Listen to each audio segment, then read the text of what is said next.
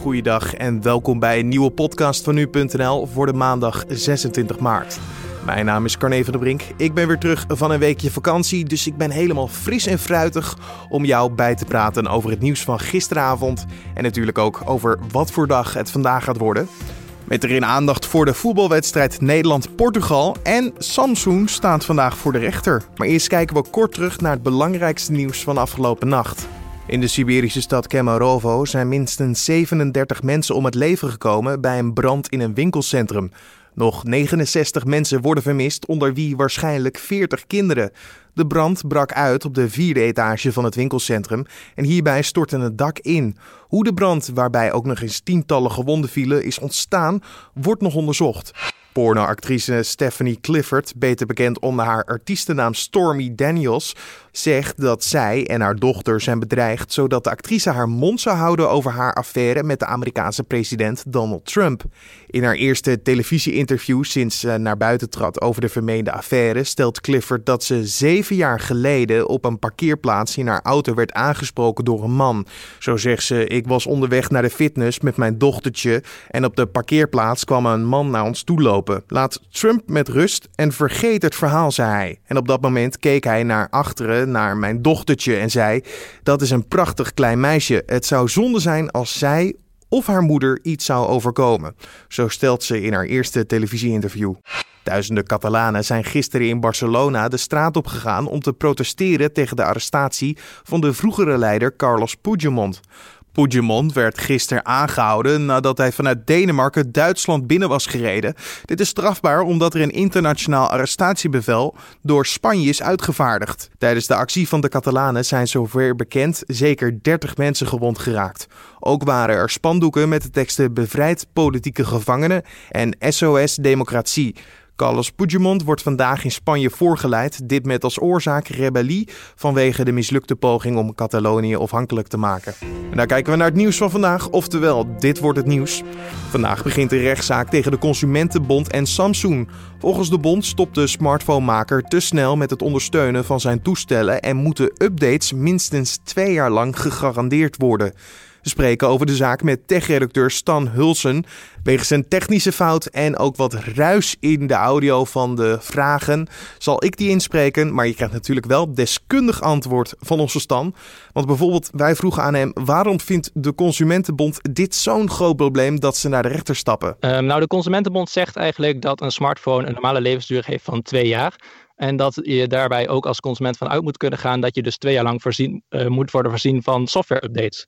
Um, je kan natuurlijk een smartphone kopen en vervolgens uh, na een aantal maanden achterkomen dat die, soft, dat die smartphone niet meer ondersteund wordt. En ja, dan zit je eigenlijk met een smartphone die uh, niet meer uh, zo recent mogelijk is, zodat die dan echt twee jaar meegaat. Gaat het er dan om dat smartphones de nieuwe functies missen? Of is er een ander probleem dat de Consumentenbond wil aanstippen? Nou ja, voor de, voor de Consumentenbond gaat het specifiek om veiligheidsupdates. in, het, in het besturingssysteem Android worden natuurlijk regelmatig kwetsbaarheden ontdekt. Uh, dat gebeurt door onderzoekers, dat gebeurt door de ontwikkelaar Google. Um, uh, die kwetsbaarheden worden dan ook meestal snel gepatcht. Maar het is vervolgens aan de, aan de fabrikanten van smartphones, zoals Samsung, om die updates daadwerkelijk uit te rollen naar gebruikers. Dat doet Samsung niet altijd. Um, en de Consumentenbond zegt eigenlijk, ja, wij willen er eigenlijk vanuit gaan dat zodra een consument een smartphone koopt, die er ook nog twee jaar vanaf dat moment vanuit kan gaan dat die, dat die, dat die kwetsbaarheden echt gepatcht wordt, zodat die telefoon zo veilig mogelijk is. En wat is de positie van Samsung in deze zaak? Nou, Samsung hanteert ook een termijn van twee jaar, maar zij rekenen daarbij vanaf het moment dat die smartphone op de markt komt. Dus uh, als zij uh, een, een, jaar geleden een smartphone op de markt hebben gebracht, betekent dat voor hun dat zij die telefoon vanaf nu nog een jaar ondersteunen, zodat je in totaal op een termijn van twee jaar komt. Um, de Consumentenbond zegt er echter van ja, uh, mensen die nu een smartphone kopen die een jaar geleden op de markt is gebracht, die genieten eigenlijk nog maar één jaar van die, van die software updates. En de Consumentenbond zegt dus eigenlijk, wij willen dat uh, ook als een, als een, een consument zo'n toestel na, na een jaar koopt of na, na bijna twee jaar, dat, uh, dat de gebruiker dan alsnog twee jaar vanuit moet kunnen gaan dat die, uh, dat die ondersteund wordt. Waarom hebben ze Samsung uitgekozen? Dit uh, probleem speelt toch ook bij andere smartphone-producenten? Nou, het gaat de Consumentenbond natuurlijk niet per se om Samsung. Zij, zij richten zich eigenlijk op de hele Android-markt. Uh, en dat zijn, eigenlijk basically, dat zijn eigenlijk alle telefoons die niet door Apple verkocht worden, want die draaien allemaal het besturingssysteem Android. Um, ze kiezen simpelweg voor Samsung omdat dat de grootste, grootste speler is op dit gebied. Uh, zij hebben het grootste marktaandeel op het gebied van, van Android-telefoons. En daarom is het voor de Consumentenbond een, een, logische stap om eh, deze partij aan te klagen. Maar het gaat natuurlijk ook om LG en Huawei en allerlei andere fabrikanten die, uh, die Android-telefoons op de markt brengen hier in Nederland. Er is ook wel eens gesproken over een manier om zo'n updateplicht in de wet te krijgen. Hoe zit het daarmee? Uh, ja, D66 heeft onder andere voorgesteld om bepaalde om fabrikanten te verplichten om bepaalde updates voor, voor, veiligheids, uh, voor de veiligheid uit te brengen. Um, daar is echter nog geen regelgeving voor. Um, de vraag is ook of die er gaat komen. Of dat iets is wat de Nederlandse politiek moet regelen. Of dat misschien op Europees niveau moet geregeld, geregeld moet worden. Samsung zegt wel, ja, we vinden het jammer dat dit via de rechter gebeurt. Nou ja, natuurlijk wel een begrijpelijke reactie. En zij zeggen, ja, we hadden eigenlijk liever gezien dat, dat we hier met de Consumentenbond in gesprek over konden gaan. En dan ervoor konden zorgen dat ze samen konden kijken of het misschien via een andere manier, bijvoorbeeld via Europese regelgeving, uh, mogelijk was. Je hoorde tech-redacteur Stan Hulsen over de bodemprocedure tussen de Consumentenbond en Samsung. Ronald Koeman maakte vrijdag zijn debuut als bondscoach van het Nederlands elftal met een 0-1 nederlaag tegen Engeland. Vandaag krijgt Koeman de kans om alsnog zijn eerste winst te pakken in een oefenwedstrijd tegen Portugal. Sportverslaggever Riepke Bakker vertelt of Koeman deze keer voor een andere opstelling zal kiezen. Nou, één ding weten we zeker, dat is dat Jorginho Wijnaldum gaat spelen. Want hij zat toevallig naast Koeman op de persconferentie en zei hij, nou ja, die gaat spelen. En voor de rest heeft hij uh, ja, niks gezegd over uh, wie er gaat spelen. Maar wat we wel weten is dat hij weer ja, met die vijf verdedigers, of zijn het nou drie, want het zijn twee backs die uh, aanvallend moeten staan. En dan weer met drie aanvallers. Nou ja, waarschijnlijk Wijnaldum en dan een middenvelder ernaast. Het systeem wat we eigenlijk al tegen Engeland hebben gezien, dat systeem weer. Waar we heel weinig mee hebben gecreëerd. Alleen dan ja, met iets wat andere poppetjes. Is de aanval dan de belangrijkste focus nu? Nou, de eerste tegen Engeland is er eigenlijk helemaal niks gecreëerd. Als die wedstrijd uh, vier, vijf uur had geduurd, hadden we waarschijnlijk nog steeds geen goal gemaakt. Ja, het probleem wat Koeman heeft is, we hebben hele goede verdedigers. We hebben De Vrij, we hebben Van Dijk, we hebben De Licht, die misschien wel het beste talent ter wereld is. We hebben daarnaast de toppers. Alleen, als, het, als we de bal hebben, uh, dan blijft er heel weinig over. Ja, Wijnaldum, Strootman, het zijn mensen die niks creëren. Bas Dost kreeg tegen Engeland, ja, wat was het, een kopbal en een hakje ja, die, die kreeg heel weinig, waar hij bij zijn club Sporting Lissabon de ene naar de andere goal maakt. Dus ja, Koeman hoopt dat Nederland meer gaat creëren tegen Portugal. Alleen ja, met dit spelersmateriaal lijkt die hoop een beetje ijdel. Je noemt Bas Dos, die in Lissabon speelt. Is het een voordeel eigenlijk dat hij de Portugese tegenstanders kent? Nou, ik sprak hem erover uh, afgelopen vrijdag na de wedstrijd. En zei dat hij toch wel uh, ja, heel graag wil spelen. Hij staat tegenover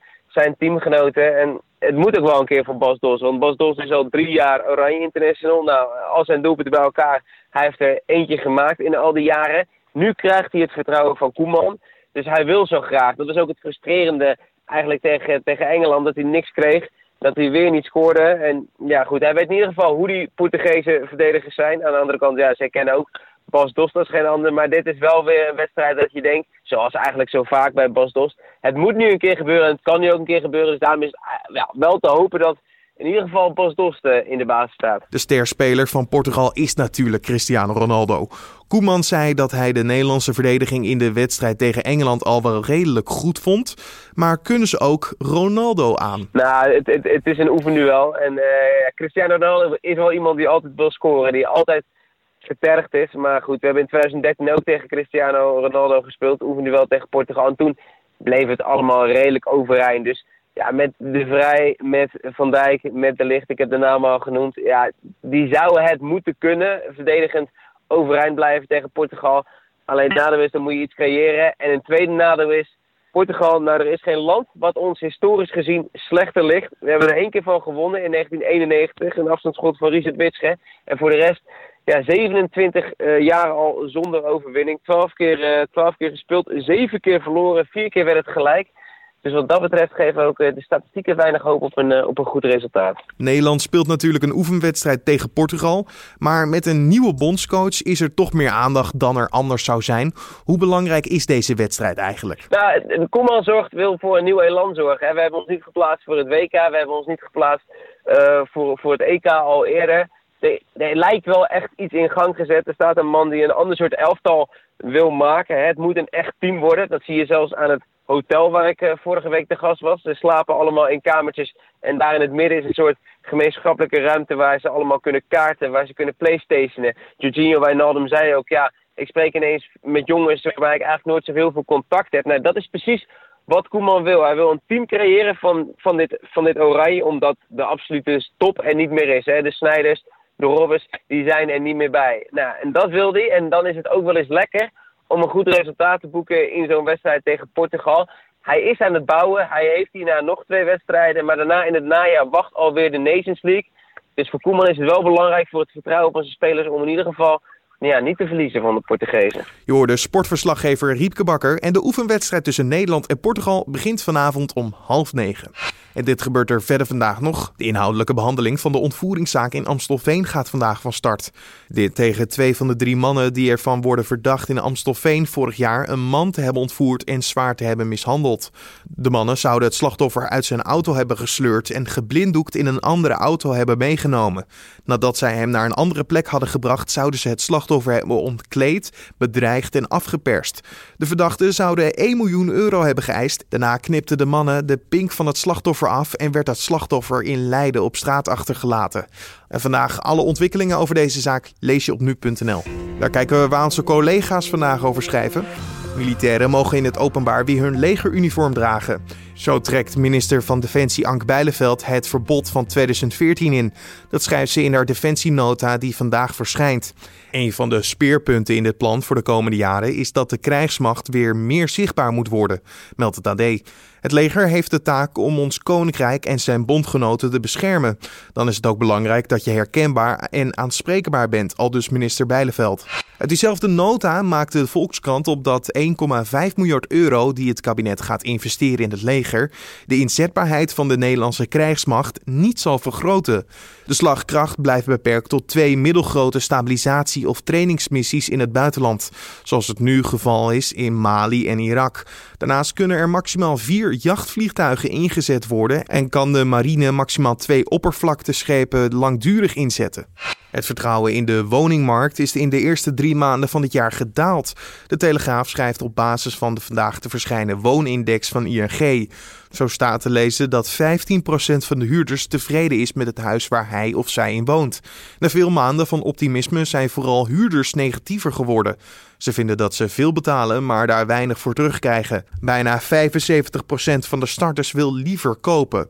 Door de stijgende huurprijzen zijn koopwoningen voor veel starters echter te duur. Nou kijken we nog even naar het weer van vandaag. De dag begint mistig, maar droog. Nadat de mist vertrokken is, wisselen zon en stapelwolken elkaar af. Lokaal kan er een regenbui vallen en het wordt ongeveer 10 graden vandaag. En dan nog dit. In het Britse plaatsje Aylesbury is een standbeeld van David Bowie onthuld. Het is volgens de BBC het eerste Bowie-sculptuur ter wereld. Waarom deze plek? Nou, je hoort het misschien aan de muziek. Want Bowie trad in Aylesbury voor het eerst op als Ziggy Stardust. Ook liet hij twee van zijn albums voor het eerst horen in het plaatselijke poppodium Friars. Het beeld bestaat uit verschillende gedaantes van de zanger en boven het kunstwerk hangen luidsprekers waaruit elk uur een nummer van de begin 2016 overleden muzikant te horen is. Waaronder ook waarschijnlijk een van mijn favorieten.